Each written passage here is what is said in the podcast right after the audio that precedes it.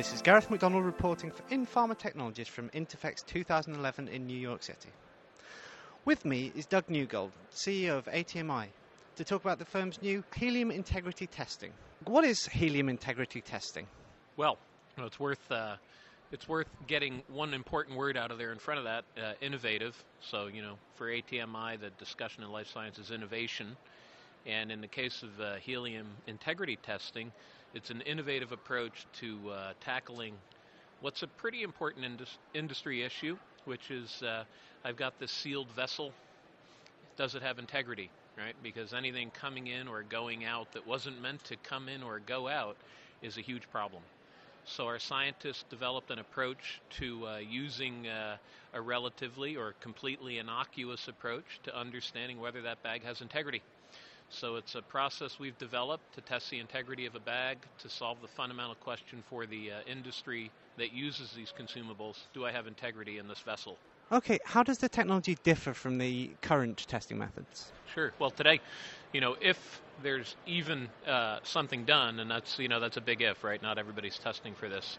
Uh, it's normally a pressure decay approach, and it doesn't really tell you what you need to know uh, down at the lower levels of detection that our customers are looking for, right? So at a sort of a 10 micron level, microbial level, do you have the integrity you need in your vessel?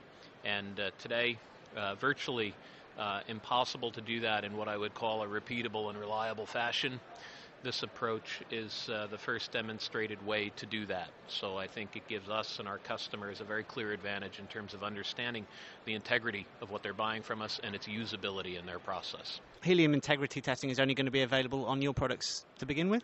Yeah, that's correct. We've uh, developed the technology as a way to differentiate uh, the product that we offer to our customers. So, you know, this is an interesting industry. I don't always see standards emerge the way I see them emerge in other industries.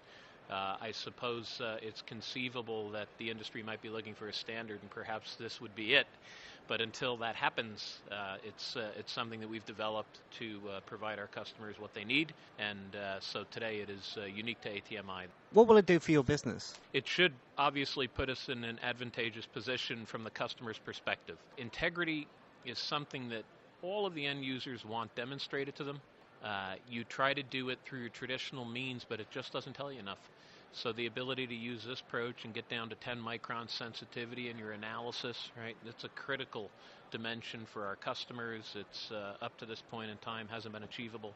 So uh, it should put us at a distinct advantage in terms of really being able to say to the customer, this is the capability of the bag. We've tested to this level, right? And it, it's it's a whole level of certainty that they don't have today. Doug, thank you very much for talking me through that. For InPharma Technologies, this is Gareth McDonald.